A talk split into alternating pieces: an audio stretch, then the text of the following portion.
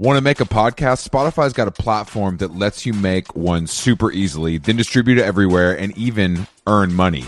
We like that. All in one place for totally free. It's called Spotify for Podcasters, and here's how it works. Spotify for Podcasters lets you record and edit podcasts right from your cellular telephone or your computer. So no matter what your setup is like, you can start creating today. Then you can distribute your podcast to Spotify and everywhere else, those other places that podcasts are heard. Video podcasts are also available on Spotify, and when you want to take conversations with your fans to the next level, Q&As and polls are the best way to get them talking. With Spotify for podcasters, you can earn money in a variety of ways, including ads and podcast subscriptions. And best of all, it's totally free, zero catch. We've been using it ever since we started How Long Gone, and ever since I discovered Spotify for podcasters, I feel like having the option of turning off the Q and A's and the polls on the user dashboard has really helped uh, boost my creativity and take it to another level. I highly recommend giving it a try. Download the Spotify for Podcasters app or go to www.spotify.com slash podcasters to get started.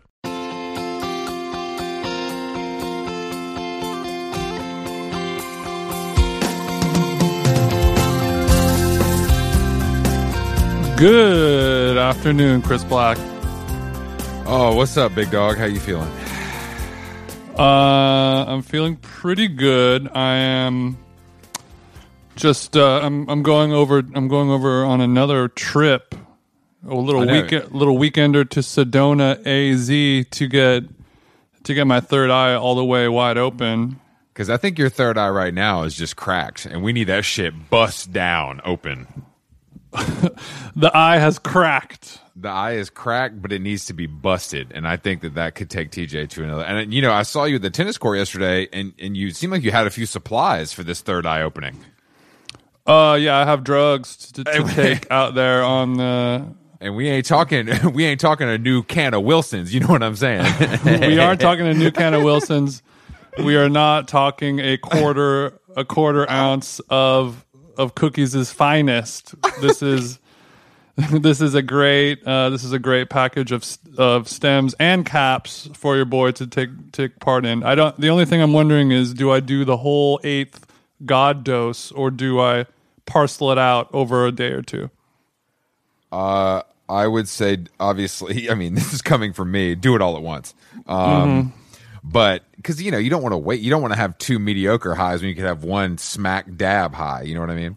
Yeah, but the, the, the it's not a problem, but the thing I need to take into consideration is when you're doing that, it's like it's a real, you know, take my keys. I hope I have, you know, get get all my water and supplies, like whatever is going to be happening for the next, you know, six hours. I am I'm checked out. I am unavailable for anything. Are you saying that you're not usually checked out for six hours at a time? Because I, I mean, you know, I, it doesn't sound. I like doesn't- well, you know, I like to be, you know, believe it or not, I do like to be in control of of the situation. I like to know what is happening at all times, you know, in case there is an emergency of some sort, whatever it might be, you know, we're we're we're we the place we're staying at has a pool.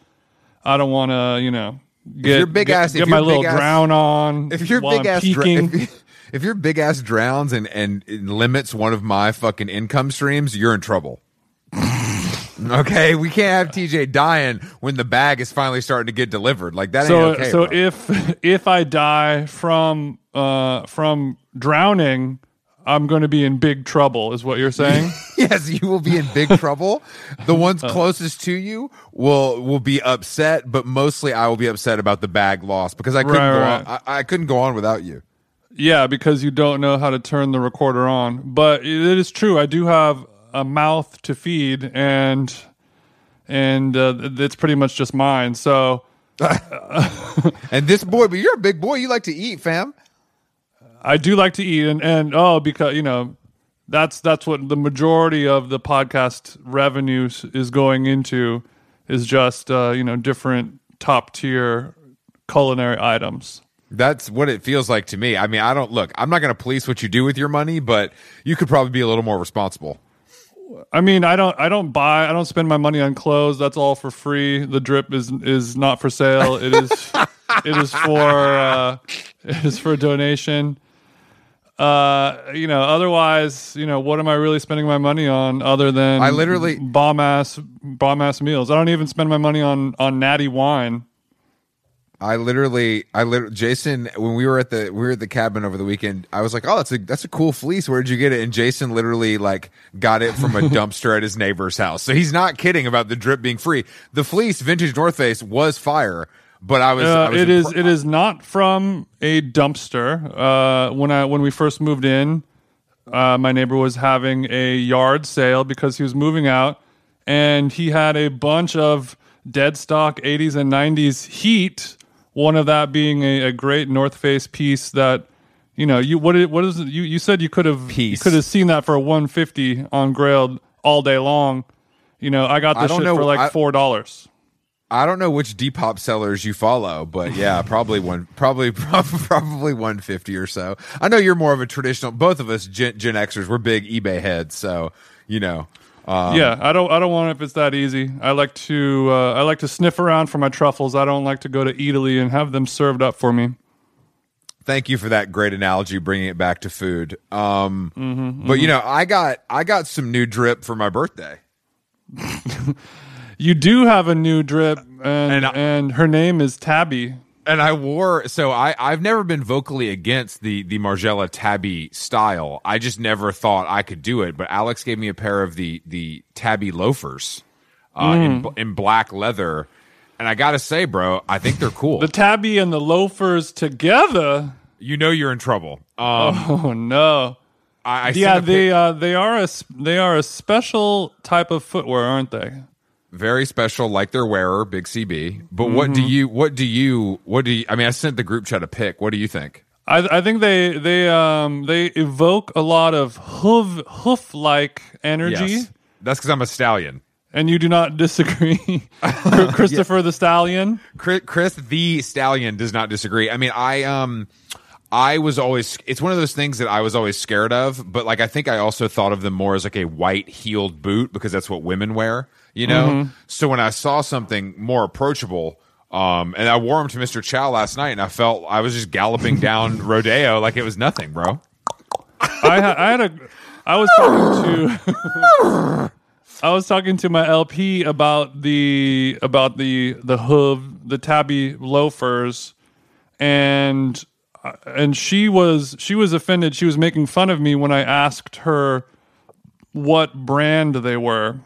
Well, that's stupid. I mean, that's a stupid question, Jason. So we all know we all know the the drip is Margiela. Okay, so follow up question is is Mar? She's like, you're joking, right? And, uh, so my question is: Is Margiela the only shoe or clothing company that makes a tabi shoe? Style. Well, yes. I mean, I think that he's done a heeled boot. There's like a, a, a canvas sneaker. There's the loafer. No, no, I, I mean like, so no other clothing Well, brands well- or shoe brands makes a tabi at all. This is this like a patented technology Yes, that yes. Maison Well, I Margiela has. I don't. I don't know if you remember this because you know you were wearing fucking flat brim fitteds, but the um Mm-hmm. there was a there was a Nike Rift, the Air Rift, which is a very cool kind of running shoe that had a split toe.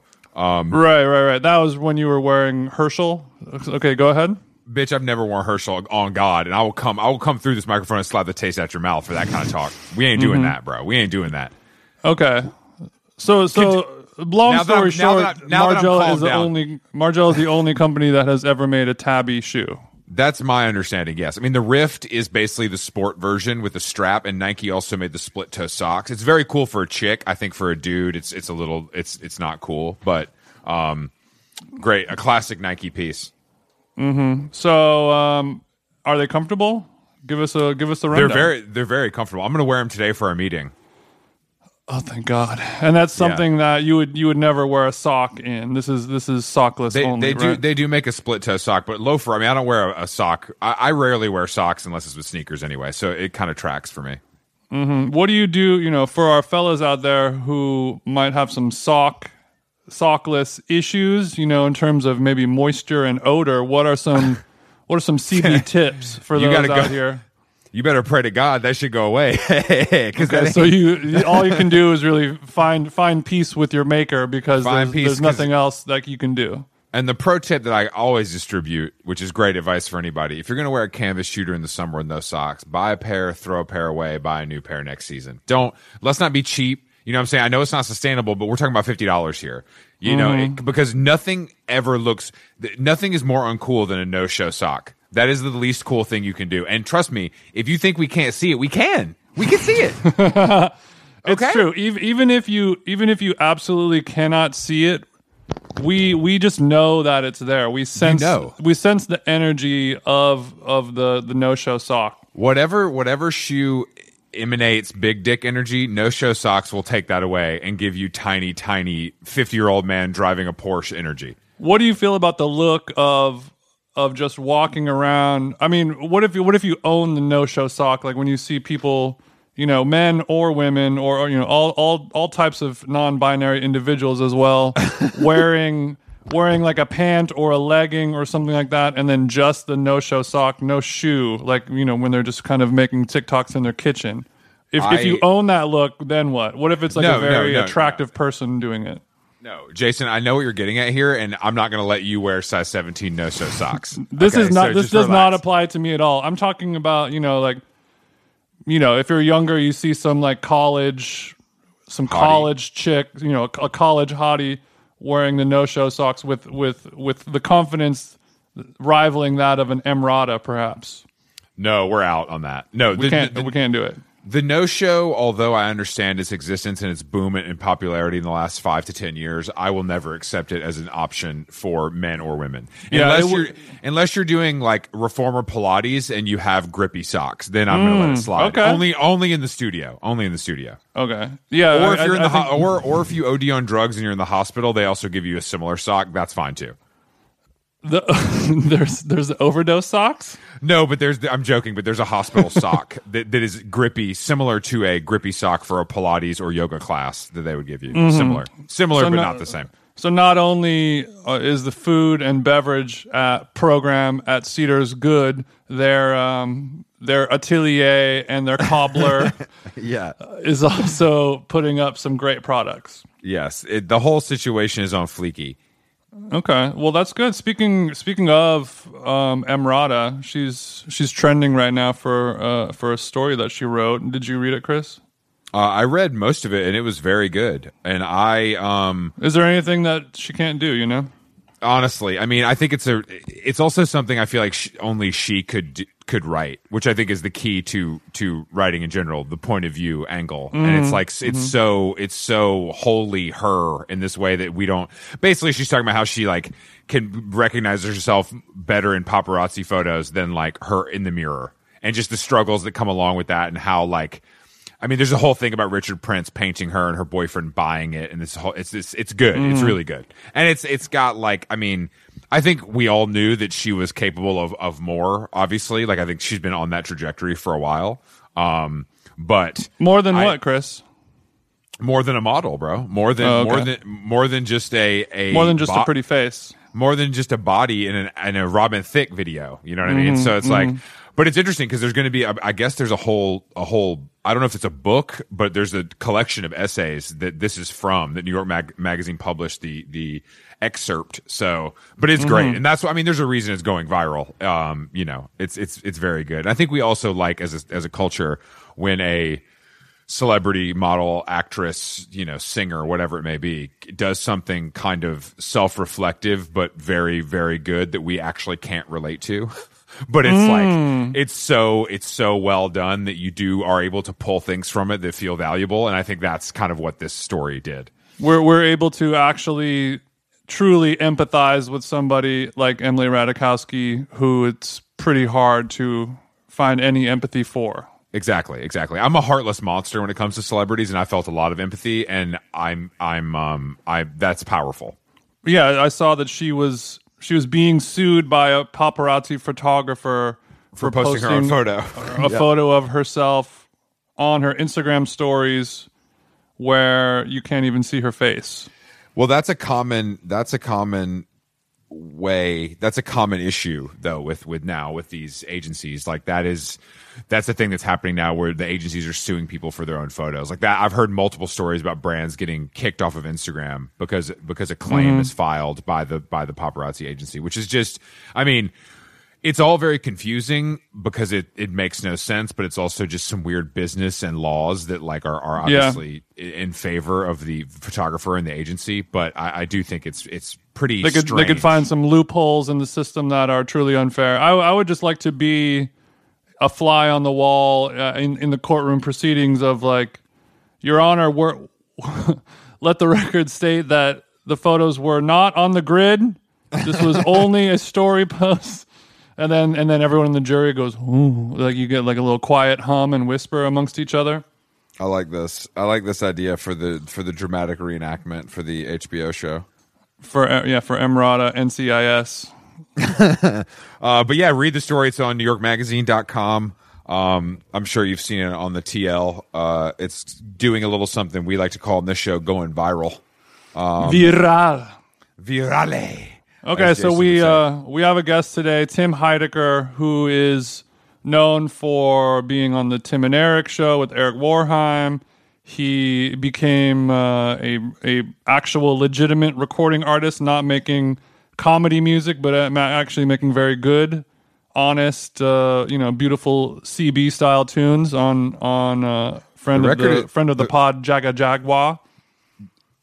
Uh, he also has a new show coming out that actually got announced today. It's an A24 vehicle on Showtime called Moonbase 8, um, which uh, is is I like the timing of this. You know what I'm saying? He's coming here to promote his new show. I guess you you you planned this a you you ago. into the uh the press the press tour energy that's going on of like well you know we have a new the the we went to deadline we saw the new shows being released on showtime how could we not go on? How long gone? exactly. To, how to long discuss. uh, how long gone is a must stop. Like the way that letterman was in the 90s how long gone is for the for the 2020s let's just you know that's we're what not it's only starting to feel like.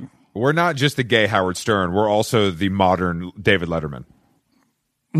Exquisite. Okay let's give uh let's give timmy a call.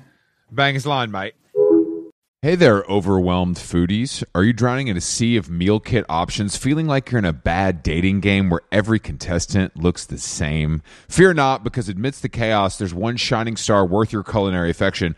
Home Chef is not just another fish in the meal kit sea, they're the gourmet catch that you've been dreaming of. Say goodbye to swiping left on lackluster meals and swipe right for the one brand that will make your taste buds swoon. Home Chef provides fresh ingredients and chef design recipes conveniently delivered to your doorstep to simplify your cooking experience. Whether you prefer classic meal kits with pre portioned ingredients and easy instructions, speedy recipes ready in less than 30 minutes, oven ready kits with pre chopped ingredients, I like to chop myself, or quick microwave meals that are assembled in minutes. Home Chef has you and your entire family covered for delicious meals, witty options per week, and serves a variety of dietary needs so you don't have to worry about what to make ahead of time. I'm keto now. Not only is it convenient, but it is also economical. Home Chef customers save an average of $86 per month on groceries. Mamma mia. For a limited time, Home Chef is offering my listeners, our listeners, 18 free meals plus free shipping on your first box and free dessert faux life at homechef.com slash how long. That's homechef.com slash how long for 18 free meals and free dessert for life. Homechef.com slash how long must be an active subscriber to receive free dessert. How Long Gone is brought to you by Nutrafol. As you know, you know, hair thinning is quite complicated. Like your skin, hair is a reflection of your health. Uh-oh, and internal factors can impact the way your hair looks, feels, and most importantly grows. Nutrafol's whole body approach multi-targets underlying root causes like stress, hormone fluctuations, and nutrient gaps for visibly thicker, stronger hair. Go ahead, give it a tug. Nutrafol is the number one dermatologist recommended hair growth suppy with over 1 million people seeking thicker, stronger, faster growing hair with considerably less shedding. Thank God. Take the first step to visibly thicker, healthier hair for a limited time. Nutrafol is offering our listeners $10 off your first month's subscription and free shipping when you go to Nutrafol.com and enter the promo code How Long, all one word. Find out why over 4,500 healthcare professionals and stylists and professional stylists recommend Nutrafol for healthier hair. Nutrafol.com spelled N-U-T-R-A-F-O-L. I got RAF on the nut. dot com promo code How Long. That's Nutrafol.com promo code How Long. How Long Gone is brought to you by our dear friends at BetterHelp, Jason. BetterHelp, you know, summer travel season is coming up. Luckily, my BetterHelp therapist also fancies themselves a bit of a travel agent. So, for maybe the first half of our sweet sessions, we were spent off, obviously off clock, going through, you know, hotels, ferries, car rentals, restaurant recommendations. It's as if I have two wives. I have two wives inside of me, and uh, yeah, sure, sure. yeah, so uh, it, it is a fun way to find and connect different therapists. You get one that you really like. You guys are gossiping. You guys are chit chatting. You guys are talking about your personal interests. Next thing you know, it's time to actually do the work. So it feels good building those uh, mental health relationships with people you actually like. And on BetterHelp, there are so many different therapists to choose from. I don't like anyone. If you're thinking of starting therapy, give BetterHelp a try. It's entirely online, designed to be convenient, flexible, and suited to your schedule. Just fill out a brief questionnaire to get matched with a licensed therapist and switch therapist anytime for no additional charge. Get it off your chest with BetterHelp. Visit betterhelp.com slash how long today to get 10% off your first month. That's betterhelp, H-E-L-P dot com slash how long. Nice. Have you heard of a thing called Sonos? You should try it. I do Sonos. And that's a problem because I've got, listen to this, I've got two areas in my house that are not on the same network. So how's Whoa. Sonos going to deal with that? Man, Hollywood must pay well. How big is this house? It's a compound. I mean, it's like it's like the David Koresh situation over here. So, so Tim, did you move to Austin just like Joe Rogan as well? Now that the pod is really taking off. Uh, I'm I'm yeah, I'm gonna get I'm gonna see if I can get about a quarter mile deeper into the earth than he than he currently Uh-huh. is. That's smart. That That, will bunker- affect the Sonos. That bunker he's got. I mean, what the hell is that look? I mean, I, I have a lot of questions about Mr. Rogan, but I, I think the bunker is top five, maybe. Yeah, me too. But that you know, he probably he probably receives like multiple death threats every day. He has like armed security with him, all from like you know smoking doobies on on Apple Podcasts. Yeah, somebody mentioned to me they're like, uh, he did did he did he realize that pot is illegal in Texas? Did he did he game that one out? I, feel think like I think he's still working that working around that one. maybe he maybe he moved there to lead this charge for legalization. Maybe I don't know. What what is your what does your security detail look like, Tim? Uh, I have the ADT uh, security system that is currently um, probably out of batteries around the house. Okay, Okay. but you are you are working on getting some new batteries soon, probably. I should. I should. Let's let's let the audience know that I'm unprotected at the moment. I'm shields down. well, where where are you in Los Angeles general area? Um, Glendale, uh, e- East Glendale, uh, right, Oh. on the, right on, right in the smoke zone, like really. Glen Glen awful. Glendale is Tim, Tim, that. I am also in Glendale, but in, I'm in a different smoke zone. If you know what I'm saying, brother. I uh, like uh, hookahs or something. Yeah, like, uh, that's, hanging out that's, with the exact, hanging out with the Armenians. that's brand. exactly right. J- Jason Jason is deeply embedded in the Armenian community. They respect him quite a lot for some reason. It took me a while. I'm I'm West Glendale though, so you know, I take wish I with had that their- what you will. I wish I had their respect. I don't get. I don't get. I don't get eye contact. How many cigs do you smoke? You're right. I got to find my park. I got to find my park and sit and and like sit and smoke and maybe I Mm-hmm. can and wear also wear like uh, winter clothes uh, throughout the year. Year round? That is actually a perfect description of the Glendale Armenian community. Even as an outsider, I recognize those traits. Yeah, I noted when I made the when I made the move from Atwater Village to Glendale, it was it was five minutes away, but a world apart, and there was I, I never really felt fully um, welcomed by the by the Armenian community here. But now that I am a resident, you know, I feel like I've I'm I'm in their good graces now, and I don't exactly know why. I think it only really does boil down to smoking cigarettes. well, maybe I'll have to start up again. Well, I'm now, good. I mean, no, don't do that. That voice is like honey. All right. Thank you. now is your time. I mean, at least you're not. Are you? Are you vaping then? No, I'm not. I'm li- I'm li- I'm living a clean life right now. But uh, I was. I did. I did dip into the vape uh, mm-hmm. like a year or two ago, and it was way more. I found it way more addictive than I remember cigarettes being. I think. It's, oh yeah. It's like, and it also like. Uh, it kind of like gave me all these weird facial ticks, and I was what? It, what? was weird. I was just like kind of. I'm doing it right now, but I kind of had these weird like my just uncontrollable, like very subtle. You know, you wouldn't have noticed it, but I was. It was a little a little Parkinson's. Yeah, yeah, and I found myself like sneaking into the bathroom at restaurants to puff, and it was like, what the fuck? How did this happen? Get me this. Damn, is, that, this is awful. That's a cautionary tale, actually. Maybe that's why Juul got banned. I, I didn't know it was. I, I haven't heard it, uh, something that serious before. No, vaping truly is way more fun than than regular cigs. I've I have experienced, and I I miss it sometimes. I think about it, just the ease of uh, of a morning puff without having to go outside. Yeah, I mean, it is a good, it is a very, very, very temporary, very quick, good feeling. Damn, that describes a lot of things. I feel like.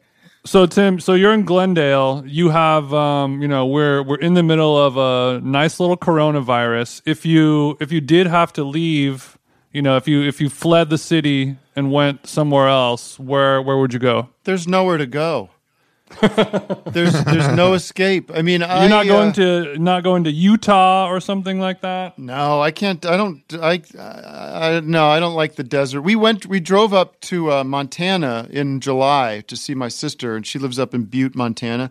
And okay. uh, it's it's you know it's nice up there about like two months out of the year, and we were there during one of those months. So mm. I think about going up there a little bit. Maybe you know uh, it's a good uh, hideaway, but then you've got all those mm-hmm. shitty people up there. You know, there's there's all these I, uh, you know people yeah. with guns and trucks and stuff. I don't want to be around that every day.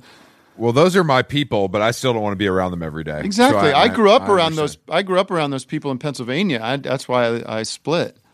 I forget that Pennsylvania has a deep redneck culture. I'm from Atlanta, and we have a, obviously a very deep redneck culture. But I, f- I feel like Pennsylvania is is rivaling us. I, I think it's un- underreported. I think it's. I would call it a fat neck uh, group of people. oh, so they're so they're overweight and have guns and trucks, or yeah, or that's pretty, okay. Yeah, I think it's the same vibe, but you guys just have more like cheese consumption per capita than the South.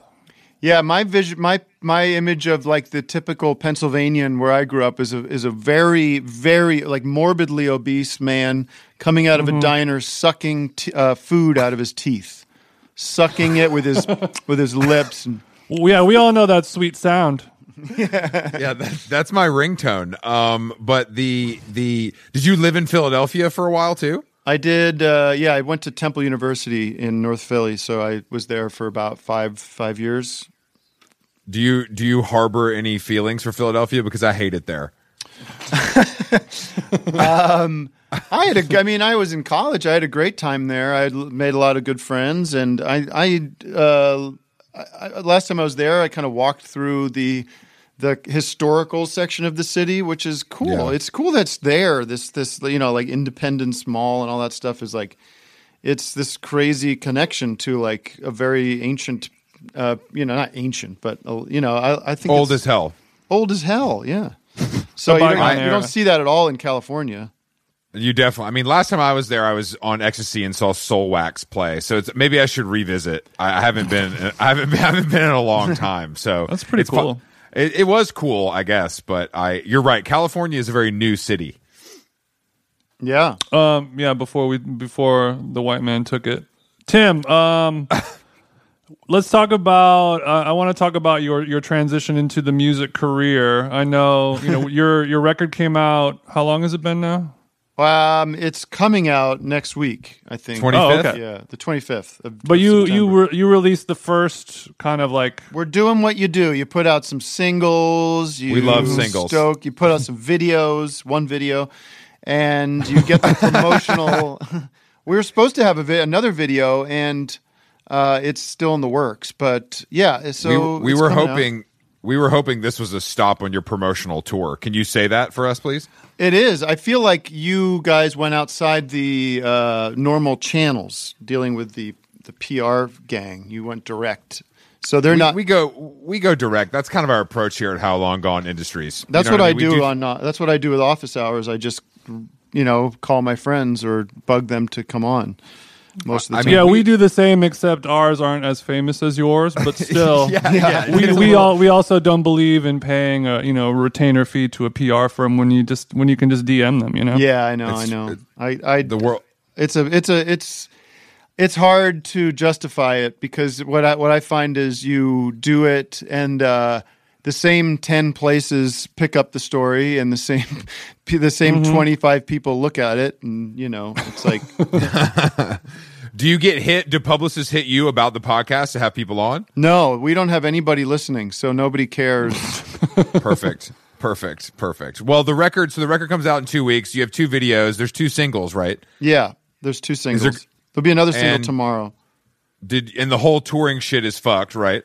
Thank God. I don't. I don't want to have anything to do with that. Uh, But that's how you make money. I know. Well, I make money other ways. I've got a. Oh, okay, big dog. Criminal- Okay, Tim, all yeah, right. Tim. Tim's in the biz, man. So, so Yeah. you are not a fan of the touring and Um, the live live show vibes, or you've just done it so much that you're ready to hang up Well, the hang I- up the hat. I just did a big tour with Eric earlier in the year, and uh, and it's fun. That's fun. Um, and uh, music tours for me, I feel will be will be hard, um, and not. I wouldn't make money because I would end up spending money to put on a the best show. You know, I'd bring a Yeah. band and. I'd tr- try to travel comfortably and all that stuff. So it would kind of be this weird net even, sl- maybe Right. loss. Um, but Damn. yeah, so I don't know. I mean, I, I'm not the. I like playing music. I don't know if I'd want to do it like every night.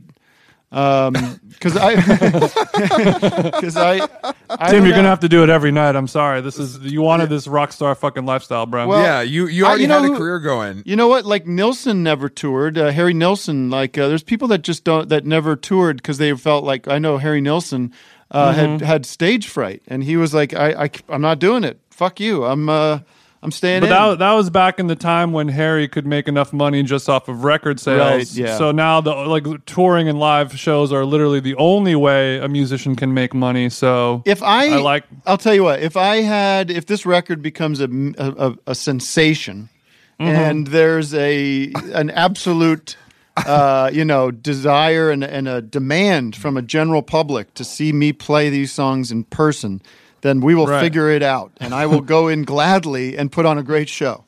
so so if your manager just keeps calling you every morning, like, look, we We're number one. Glastonbury wants you to headline. We are number one. Okay, this record's gone platinum. Everybody is is is obsessed with it. It's the it's a sensation. You're the zeitgeist right now. Yeah, I'm gonna put a band Kanye together. wants to open for you. yeah, There we go. Yeah, so, I think you should you should probably get on TikTok now. I think that could really help you explode. uh, yeah. I did a thing on TikTok when it first like a few months ago where I declared myself the king of TikTok, and I put up about three videos explaining that, and I haven't been on it since in about three or four months. So I don't know what my p- presence on TikTok is. Well, at least you own your handle. That's the first. That's Yeah. the first step in in this battle of of world domination. Well, I'm such an Oracle guy. I've always been Team Oracle when it comes to tech. You know, I love. I just love what they do. I love their systems. I love their networking. Uh, so I'm so excited about the future of TikTok and Oracle. You want to talk about a, a, a fucking wireless router? Yeah. the good people down at Oracle, they've, they're onto something. And I've known Larry Ellison for years. sure, sure, And, sure. You know, it's, I'm just so happy for them.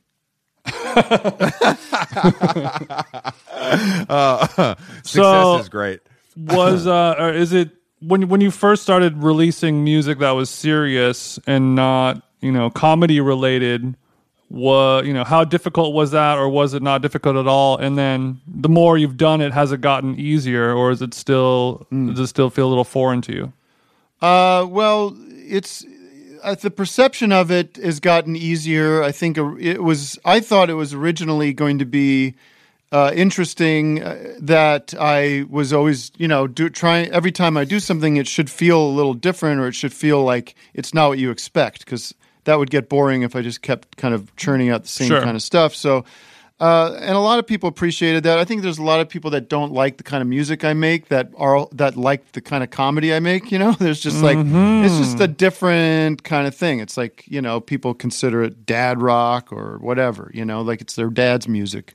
So I get that They people- want they want to listen to the Travis Scott and not people Yeah. who are name checking Harry Nilsson. Yeah. for example. But there is an audience for it, and- the more I do it, I think the more people are comfortable with like, okay, I don't expect this to be insane or uh, really goofy, so it's gotten a little easier. I mean, I I uh, I just like doing it, and uh, I like working with the people I get to work with, and the process of it is sort of why I do it, and it's always like kind of um, an af- not an afterthought, but the the annoying part is putting it out. Um, I, I, I'd rather I would, Cool. I, you know, I just like uh, here it is. I hope you like it, but if you don't, uh, there's nothing much I could do about it. You know, Did you put a new band together for this record? somewhat. It was a collection. It was a this guy Drew Erickson who uh, kind of produced it with me and Natalie. He sort of assembled this, uh, you know, wrecking crew uh, group of people that that that he's all buddies with. Some of them I had played with before, but this group called the Lemon Twigs. Uh, these Bunch of old brothers- session heads. Yeah, A bunch of old sell- session guys wearing Saint Laurent. I know who you're talking about. Yeah. No, well, the Lemon Twigs are like 22 years Yeah, old. or no, I know. But but they're old souls. Like they play. They're just absolute geniuses uh, musically, Hmm. and uh, so some of those, like if some some names, if you will, but also some just solid players who um, show up on a lot of these kind of records nowadays. Um, And did you did you do it in L.A.? yeah, we tracked in L.A. and uh, yeah, we ended up going to this studio in uh, the valley called Valentine Studios. That was this weird, um, like uh, time capsule. There, there was this seventies, sixties, and seventies studio where like the Beach Boys recorded and people like that. And but it was boarded up in in the late seventies and just opened back up a few years ago. And it's like you walk into like a rock and roll hall of fame uh, exhibit or something where it's like all pres- you know preserved orange carpet and brown, brown baffles everywhere and stuff so it was very much uh, The got us in cocaine the is mood. still on the mirror. the cocaine and quaaludes are, are all over the place yeah Damn, very very cool. And Natalie is is Wise Blood, correct? natalie is natalie is wise blood. Natalie is. Uh, and did you guys you guys had a relationship before this?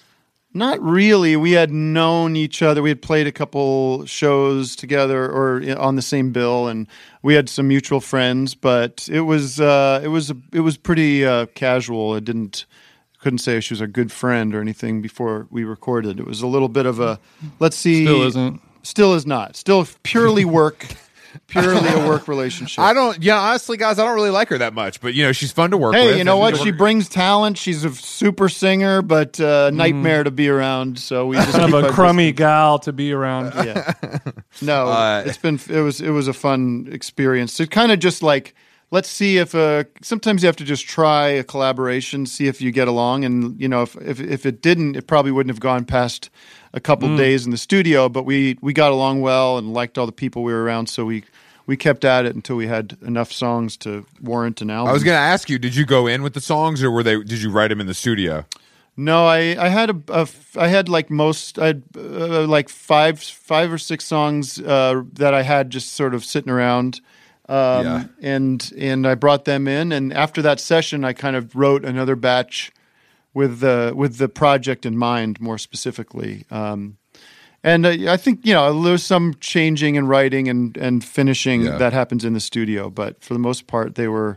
And then there's one song on the record that I wrote the words for. We tr- like we kind of experimented with the style of I'll write the words, and you write, and Natalie wrote the music and sang it. So the last song on the record is just this beautiful Wise Blood song that's on my record. It's like this weird uh, bonus uh, thing that I get to have on my record. Let's hope that gets picked up for a Kia commercial. Am I right, baby? yeah, I, I would appreciate it. I appreciate song placement in anything. I have no objections to that. That's we cool. love we we love song placement on this podcast. It's a big thing that we like to talk about. Well, there aren't Tim- really enough uh, ukuleles and whistling on the record, maybe, but uh, you know, For, yeah, I mean, you're gonna need some more whistling for the helpful Honda dealership commercial. I keep hearing this this there's there's a Mercedes commercial that was playing incessantly during the US Open and it has some like really bad like Strokes rip-off British band in the in the commercial and it's really jarring. And now I shazammed it so many times I can't get the song out of my head. But it was a it was an interesting modern choice I thought from Mercedes.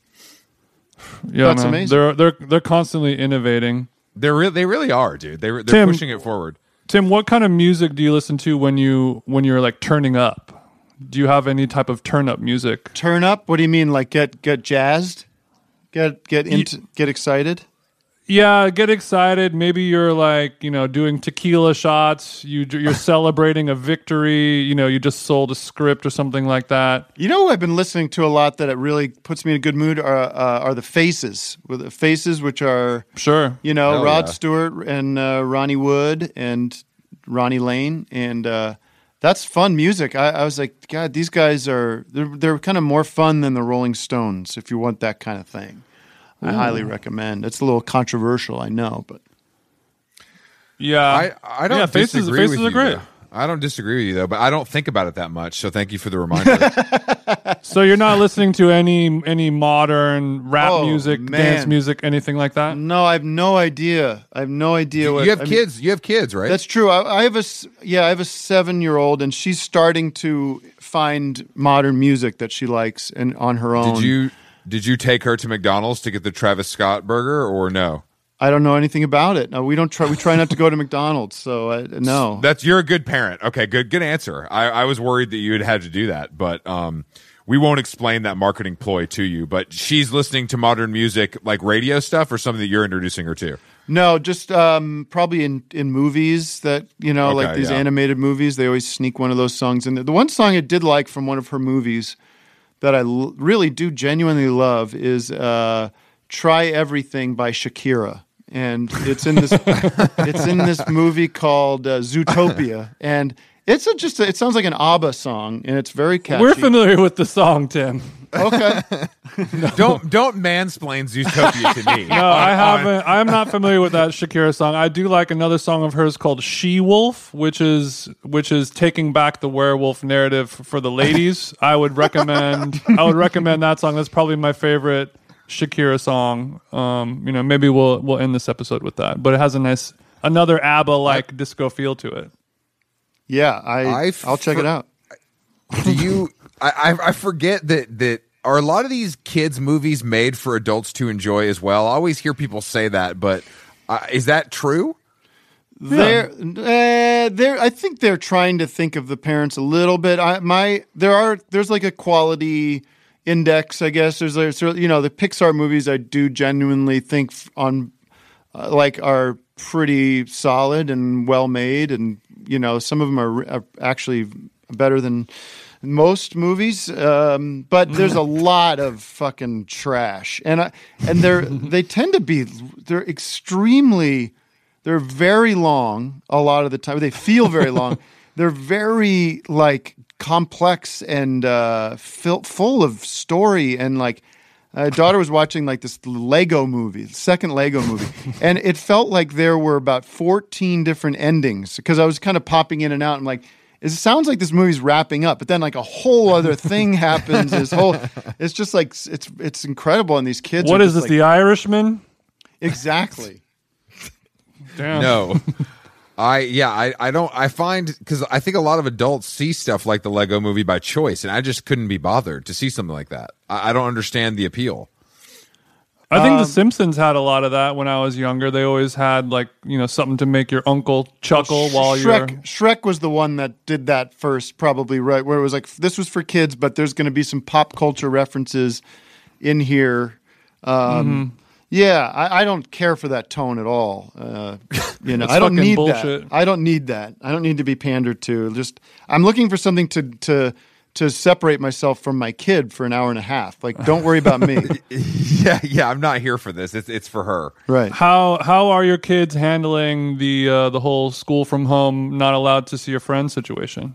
You know, we're, you know, they're doing okay. They're Or are they seeing their friends and you're disobeying the law? No, we're pretty good about it. There's like one kid that we see that, uh, but uh, there's a, th- you know, there there's this uh, kind of natural move. That she's right at the age where she can play these these interactive games on her iPad that are like this thing called Roblox, which is a whole. Th- it's like a what do you call that thing with the Minecraft? It's kind of like that, and she ends up like socializing with kids in that world, and it's not obviously ideal, but it's not like she's some kind of um, you know hermit, uh, some kind of She is in she's interacting virtually. yeah. She seems pretty Thank, good. thanks to the thanks to the good people at Oracle. God, thank thank you so much, Oracle, for keeping our systems intact. well, speaking of kids, you know now now that you now that you're getting older, you have you have some kids. Do you feel uh, a greater responsibility for for the content that you're putting out, or No, not at all. okay, got it. Zero. Why not? Or I mean, do you think that'll ever happen, or you're just always going to be a badass like that? Well, I don't I don't see our stuff that as being that controversial, but uh, I don't know. I, d- I don't tend to like intentionally do something that's going to be really um, overly, Right. you know, gross. You're not setting out to to offend or hurt people's feelings. Not really, no. Uh, so yeah, I mean, if if anything, it was it always provided inspiration when I had like a baby going around the house with diapers.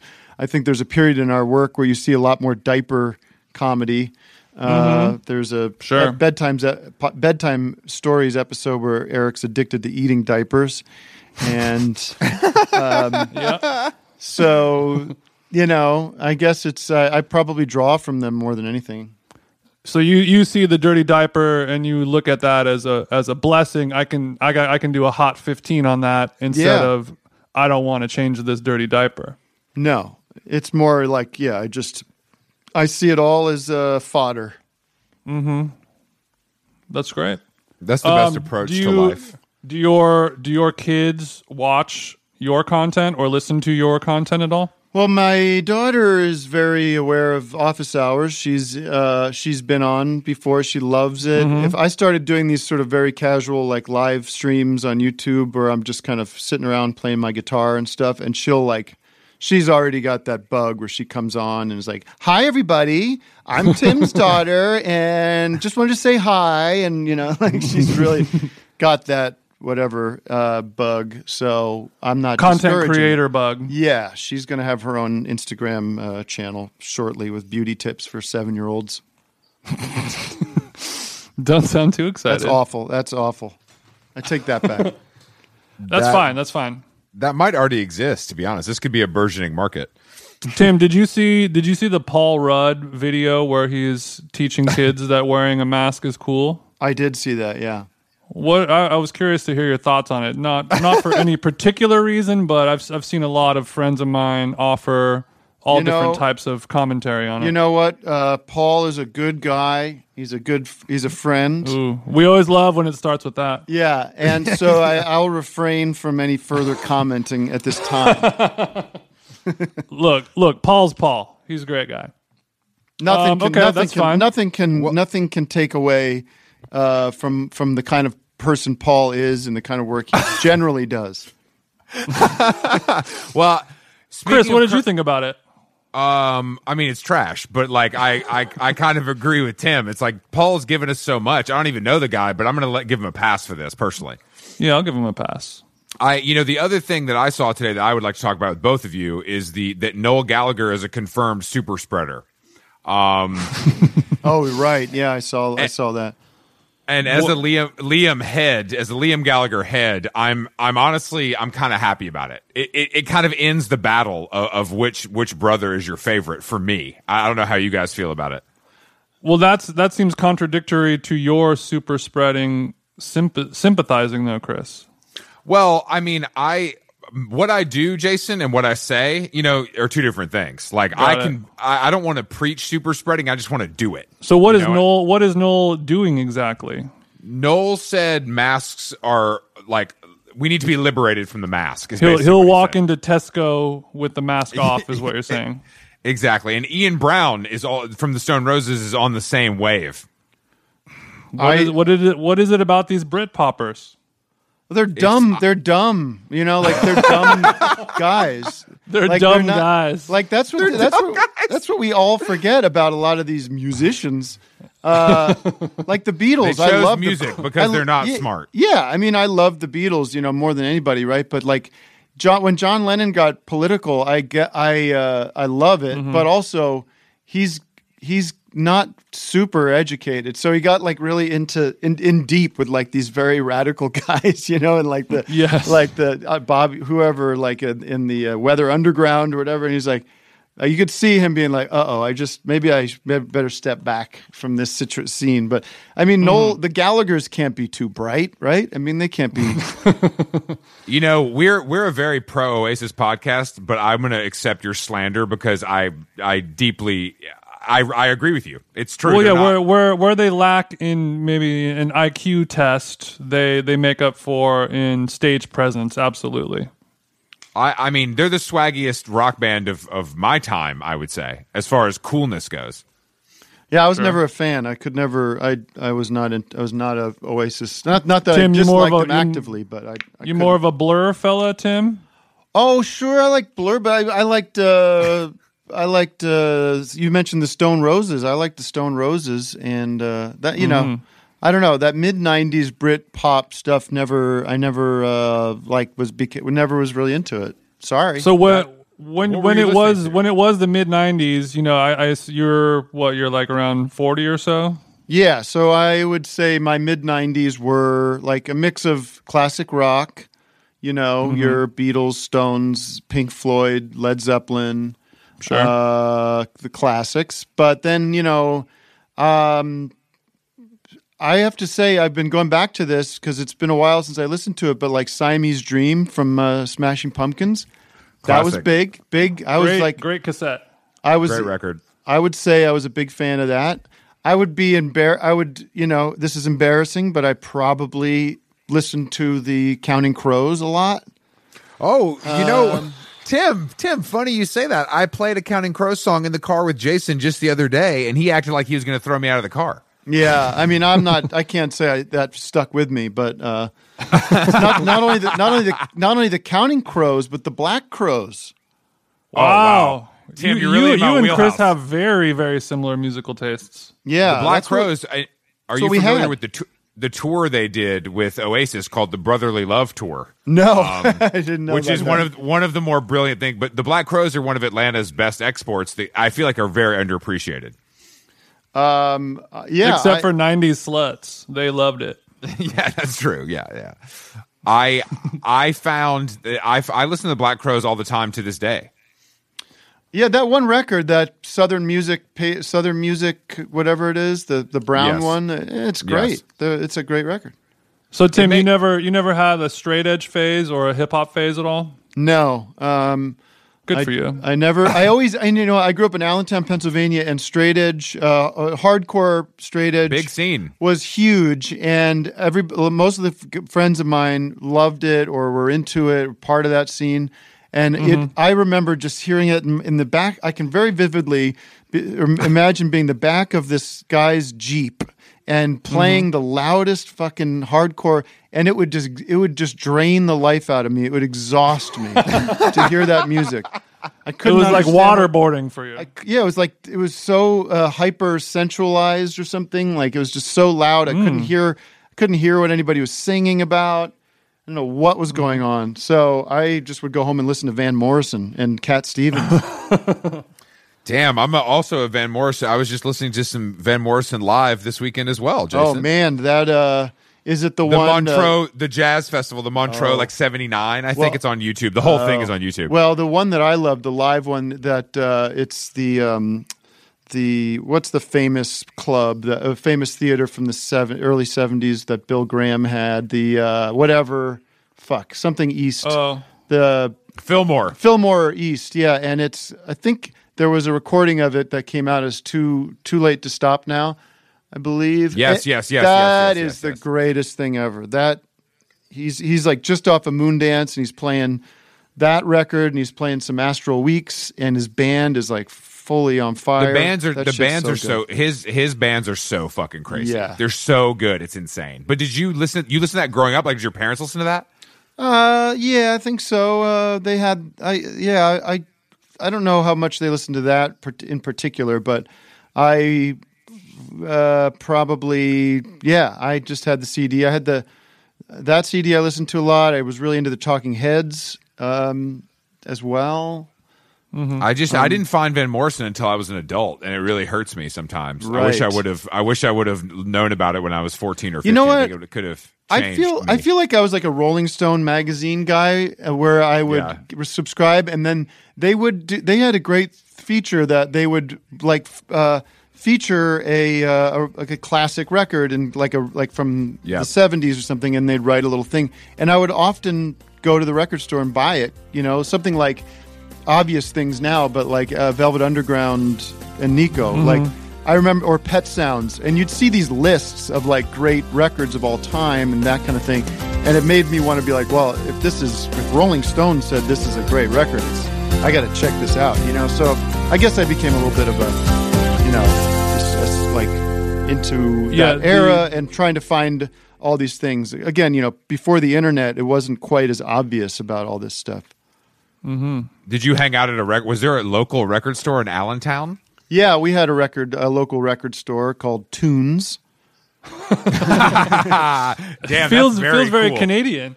That does feel very Canadian. Now that you've you've done you've had your comedy career, you've had your your musical career. Are there any other goals that you're hoping to accomplish before before you hang the boots up? Um, I'd like to win an Oscar, an Emmy, Grammy, all those awards. I'd like to be included in that echelon, the EGOT. Okay. The EGOT crew. Uh, no, I just So am, no you no know, cookbook, no no, No. Uh, you know other weird side project like that. Model trains, perhaps. No, nothing outside of this incredibly rich, uh, diverse career I have. I think. Uh, gu- guys, I'm doing really well, so I just I could leave it at that. all this, goals you know? have been achieved. So it's, it's it's a little hard to figure out what to do every day. Damn. And are you using any type of you know self help system to achieve all these goals? Are you reading the mas the you know the master what's it called the artist's way? Any The Artist's those Way. things? I've d- I've always dabbled in that stuff, or like looked into it, and then I just get bored and uh, give up and don't. So you, are you are you just naturally motivated, or has it ever been a struggle for you? Um, I go through. I think I go through phases of feeling really like energized with something and really productive, and then I I have like periods of being very lazy and unproductive. And uh, you know, I think I try to use those times to watch stuff or read stuff or you know catch up on things and uh, not. no, I, I've learned to like not panic about that because it's like those are just you. You know, you have ebbs and Yeah. flows of creativity and stuff. So, in the meantime, you hope like interesting projects come around that you could be a part of. You know, like the show, the acting that I've done, or other working on other people's things, and so um, yeah, it's all it's all a big chaotic mess usually, and it's like trying to like this this fall I've got a record and this show Moonbase coming out, and maybe something else, and it's like they're all crashing into each other at once. But I didn't make all those things at the same time. You know, they're all like some of them are from like a year or so ago, and so it, there's a perception that maybe I'm like constantly making stuff, and it's not really that's not really the case. Right, right. You, What's you up with this? film it all and let God sort it out. Yeah. Exactly. What's up with this new show? I saw the announcement today. It was so well timed. Uh, yeah, well, Moonbase, we made this show. Uh, with John C. Reilly and Fred Armisen uh, and Jonathan Krisel, who's the director of Baskets in Portlandia. Um, And we got together like a few years ago, and just we all are just such fans of each other and friends with each other. We just thought, well, what could we do? What's a show we could do together that is kind of just the three of us kind of stuck in a room and like where we could just fuck around and, and improvise and goof uh, goof off and and we have that relationship already just as friends like on text messages and stuff and and anyway so we just kind of came up with this idea that we were these astronauts training to live on the moon and we're sort of stuck in the desert living together in this in this dome you know and uh, and we just uh, sold it sold the idea to A24 who makes stuff and we shot it without a network or without any kind of TV person involved. We made six episodes like off the grid kind of from the entertainment mm. industry.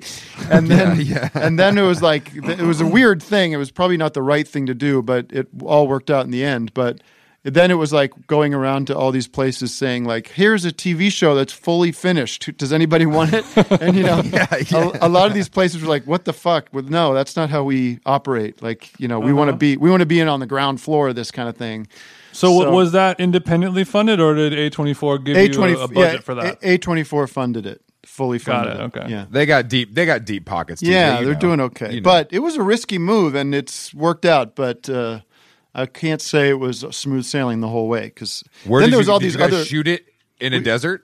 we shot it uh, in L.A., but there's this like weird uh, quarry up in uh, sand quarry up in like Simi Valley that we shot it. That was kind of I know the one. you know that sand. Yeah, that's where you go to get all your sand for your private beach. Um, so yeah, we shot it up there, and then we shot it on a sound stage uh, in Sylmar, and uh, yeah, it was it was it was a weird thing to go and do like a full season of a show without really knowing what it was going to be. I mean, we had written it and we had kind of, you know, did all that prep and stuff, but there is this scary thing about like, all right, now the cameras are rolling and now we're supposed to actually do this. And uh, there isn't like a, you know, that's why you make a pilot is you make something to see what it is and see what's wrong with it or what's right with it and stuff. We didn't do that because we're just very arrogant about our own talents and of- and our own abilities, you know. Um, and just like like, the idea of like getting all of us together. so. Yeah, I mean the idea of getting all of us together at the same time uh, and building a big set. It just felt like let's just let's just shoot a season if we're going to do this. So I'm very. So that was a conscious. That was like a very conscious decision, even though you knew it was maybe not the best idea. Yeah, it was just kind of like let's just do this, and if it's Fuck it. if it if it if it's a disaster, well, you know we've like Paul It's not our money. You know, we've made we've made enough good stuff, and we can we can uh, we can afford a few a few misses. Let's just film a TV show. Yeah. Get it over with. but we all just got along great and it was really fun and it, i'm really we're all really happy with it it doesn't feel like anything any of us have really done before uh, in a ver- and for various reasons it feels like its own thing so i'm excited for people to see it So do it's you- it's it's three Practice- guys. i'm who practicing are stuck. for my jimmy fallon interview as you can tell from my tone Thanks. You know. We can do. So, we can. Let me. Let me. I'll get Coach some bad Pepe. jokes ready. I'll get some bad jokes ready. Give me one Great. second. So so the the show is is you you three guys are astronauts and you're going to go live on the moon and it's like the biodome style training facility and then the hijinks ensues. that's correct nothing nothing was i don't know I, Damn. I guess. I guess I don't need to watch it. Thanks, Jason. Yeah, it, it's it's sort of this like if there's any kind of like above the like uh, kind of thematic thing going on, it's kind of this this this these inept um, white men uh, who are just kind of expecting everything to to go right for them, and nothing ever does. But there's this entitlement going on that we think is kind of funny that they're like they're kind of made irrelevant by various things in the world and. Um, but you know, ripped it- it- ripped from today's headlines. a little bit, and and there there is this like kind of prescient feeling of like the way people might go crazy if they have to live together with people and not leave the house and uh, wear wear a you know protective gear whenever they breathe oxygen outside. So so that worked in our favor. Um, we're you know uh, Another happy- COVID happy- victory. Yeah, exactly. Another, another one. Another COVID victory. Now, are you a fan? Do you like when stuff all comes out at once, or do you do you like things to be more like episodic and like weekly, or, Oh, or is that is like that binge? passed us by? I, per, as a viewer, I would say um, I, it's terrific to have just everything there for you whenever you want. Um, there's almost nothing I watch on a weekly basis that I'm like all caught up on, anyways. So things generally just kind of pile up, and then they're already out, so I can watch them whenever. Um, I'm really enjoying Fargo, which I had not watched when it was on, so that's just all there to binge. You know, um, I think if I was a creator, it's more fun to kind of dr- drag things out, or or like have things be on for various weeks, and it feels more like traditional television that I grew up watching, and you know, Build up a little anticipation. yeah, get people to keep uh, writing hot takes on, and uh, The real Oh, yeah, important. more the- more press releases for my publicist to craft craft. I, I, I didn't think about that side of it, but it makes sense. But I don't. I mean, I just feel like sometimes I watch things so fast, I have very little memory of what actually happened. When it's all handed to me, I like plow through it, and then I, I might not be able to tell Yeah. you in two weeks what even. Imagine if you were stoned, Chris. happened. It'd be You're doing, crazy. you're doing that's happening to you stone cold sober. I This like uh, I do like the um, you know small bites, especially if it's something I really love. I like. I don't want to. What about a quick bite though? We call quick bites on this show.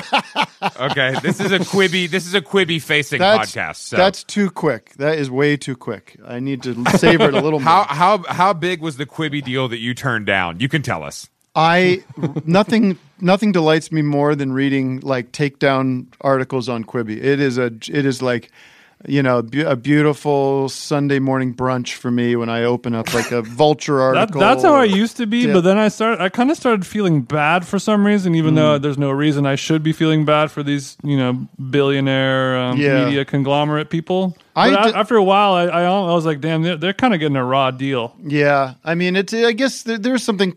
I, I've I've actually never really interacted with the interface, so I can't. Con- but uh, Nobody has. no, Nobody. That's the whole problem. Yeah, that's the yeah, whole issue. I well, what was annoying? I, I had pitched a few things there, and what I what really turned me off right away was like, you know, the the development person being like, "I love this. I think this is so cool, but frankly, like this has to kind of go through Jeffrey and." Jeffrey's got a certain On the yacht. You know, he's got a certain idea of what's going to work. And I'm like, well, this is doomed to failure right now. I know it because what the fuck does he know about what anybody wants anymore? Like, you know, he Yeah. certainly Yeah. probably had his time um, where that was what he. But how do you how do you stay connected to what uh, you know? If you're trying to figure out what people are going to want, it just seems like such a losing battle.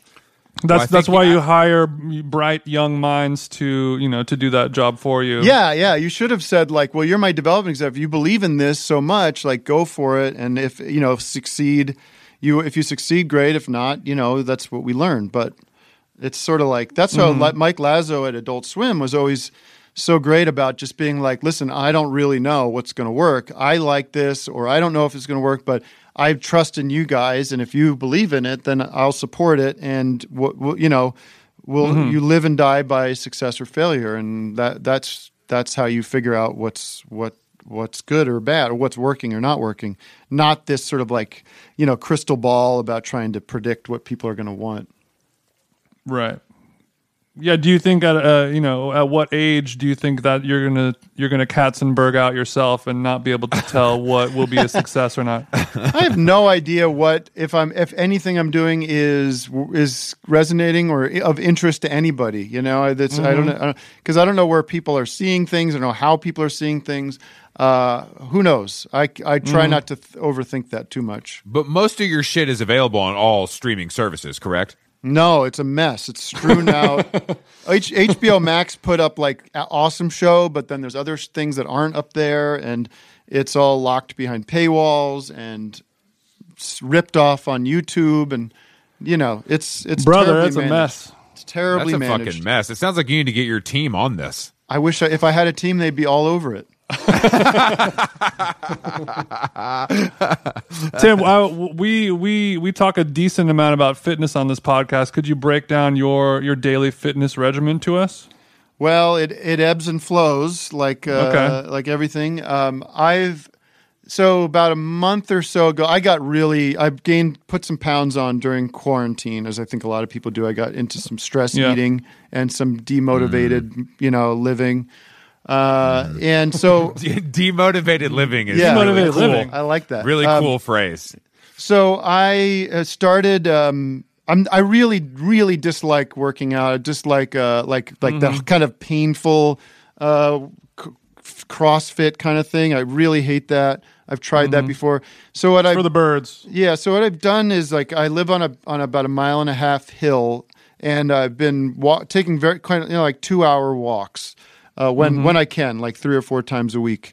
So I'll take like long, long walk, like six or seven mile walks, and I that's about it. And then I've been doing like those little seven minute thing, those seven minute wor- workouts on, which is kind of that CrossFit thing, but it's it's not too bad. And So I, you're, you're, I are play you, tennis. Telling me that? Oh, you do. I do play tennis, but not this week. You know, this since we had the heat wave and then we had the smoke, and so it's just been like it's not been great time to be outside. You know, but I do like. I Tim, play we, we got to go play some tennis sometime, buddy. I'm, I'm over here in Fremont Park in Glendale all the time I'm not. balls. I'm not great. I'm not great at all. What's your So- no? Well, we Neither played, are we, we. we. Played yesterday actually, and it was uh, it was actually it wasn't too bad out there. Well, I'd like Um, to play. I you can text me at some point. I, I'm not like I said. I, I'm I'm I'm I'm average to below average, but I can play. You know, like Mm-hmm. That's so what I don't matters. Know. Yeah. I mean, I'm surprised. So these big studios aren't paying for you to have a personal trainer. Or are you just rejecting that notion? I mean, I I don't. I mean, look, I know I know a show about astronauts isn't fucking you know Tarzan, but I you look know, I so know. bad. I look so bad in Moonbase. like you're not gonna like I. We all like kind of we're wearing these bad polos with like khaki shorts and like it's very it's an unflattering look and uh so and also I think people assume I'm just fat and they're like well we'll get the fat guy to do this uh, part so you know it might be career suicide to lose too much weight.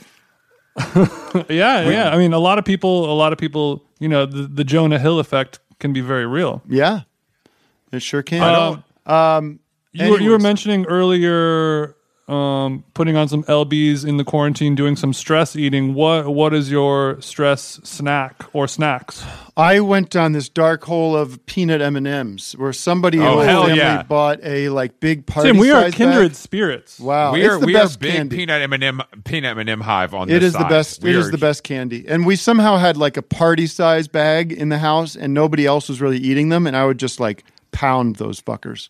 First mistake is first first mistake is buying that bag. You can't ever let yourself buy. Have that you? Yeah, that's like buying a carton of American spirits. It ain't. It ain't gonna end anywhere good. Do you have you have you ever tried the Unreal brand healthy version of the peanut M and m Oh no, I've never heard of such a thing.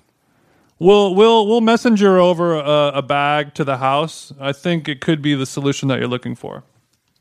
All right, I'm in. I, I mean, you know, my so in my house growing up, my dad was a big peanut M and m head, and my mom would buy the five pound bag that you speak of, but he would he would keep it in the he would never bring it with him. He would get up and walk to get a handful, and then walk back to the couch as if that was going to help him eat less. So Whatever works. It did not work. so that's what I'm saying, Tad. Are you hauling the bag to the couch or are you faking it and pretending that you're eating less than you are? I I would. Uh, I never took the bag with me. I, I would definitely go up. I had a smaller little bowl that I would pile them up I see. into, and then I see. refilled that bowl several times. That's You got what a I mean. we call that a one hitter. Yeah. yeah, exactly. Yeah, exactly. So Yeah, Tim, a- Tim, when when you're doing your when you're doing your fitness walks, are you doing this solo? or Are you bringing a dog with you? No, Or- solo, fully Okay. fully solo. And I do a mix of like listening to music, listening to maybe a book on tape or a podcast or something, and then just nothing. And I find that uh, it's very good for uh, ideas. And like if I'm working on uh, something, I I like I generally find that if I focus on thinking about whether it's a new uh, show idea or whatever, like if I mm-hmm. just think about that as I'm walking, like you know, like magic, Yeah. answers There, come. there's or- there's there's studies that show that the, the, the act of walking stimulates certain idea making brain patterns in it your totally mind. Totally works. I, I I am a firm believer in it. It's a little hard. you're- yeah, it's a little yeah. hard to commit that much time to doing it every day, but I try to at least four times a week. I guess. That's good. Chris, you could take a little page out of that book. What the fuck are you talking about? You know, you're you're a little resistant of those meditative walks. I'm not. I'm a. I love exercise, but I like it to be Tim. Whatever you hate, I love. I, I want to be destroyed and yelled at. Exactly. That's my that's my platform for 2020. Um, but I just yeah, I just I, I can't just stroll aimlessly. Even though it's not aimless, I know you're like you know there's a point to it, but I have a hard time doing that. Um, and I do think it is beneficial. But I feel that same I feel that same idea hive happening when I'm running. So I think it's a Oh similar- yeah, I well I, when I say hive. walk, I do a little bit of jogging. Like I I will jog Okay. as a, you know like the little little I'll run a little bit and then walk and kind of go back and forth. Tim, la- uh, lastly, I wanted to talk about your about your podcast, Office Hours. Could you, you know, to somebody who listening who's never heard it before, could you describe what what this program is? It started really as just a call-in show where I put up a Skype and had audience, you know, anybody that wanted to call in and talk about whatever.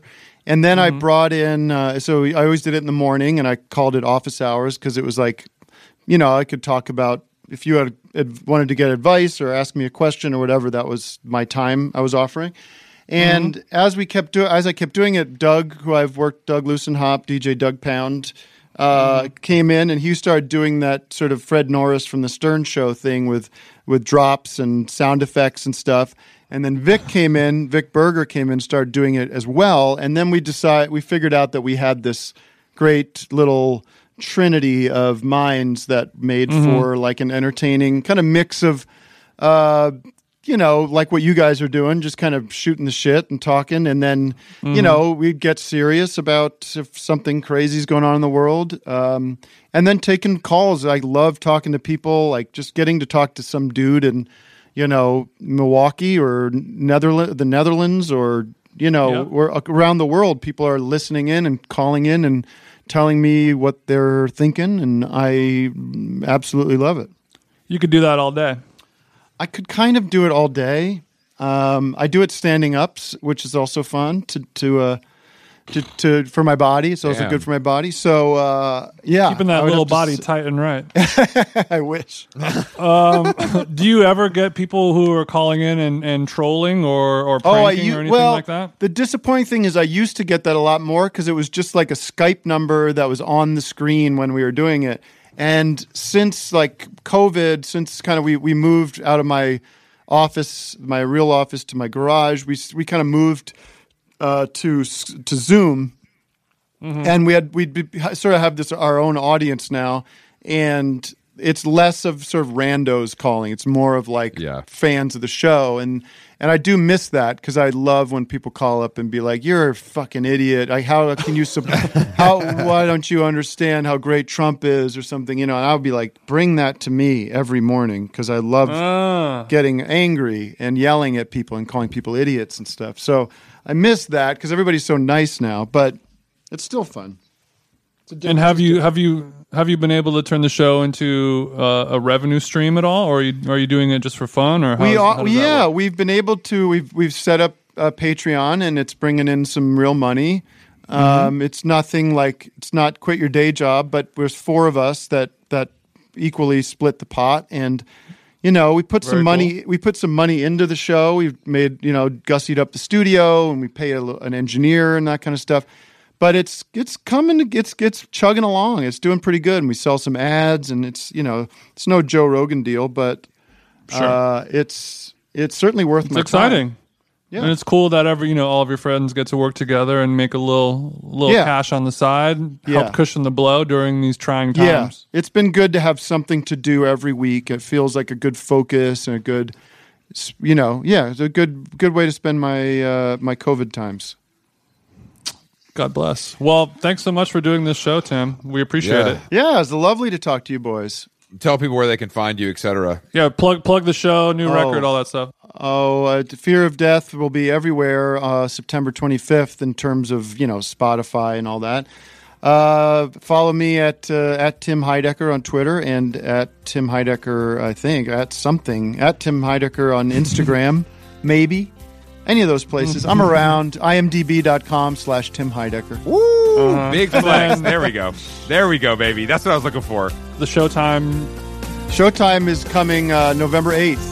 Um, thanks, guys. Have a Thanks, great Tim. Tim. We'll talk to you soon, bro. Bye bye. Yeah, you too. Later. What's up?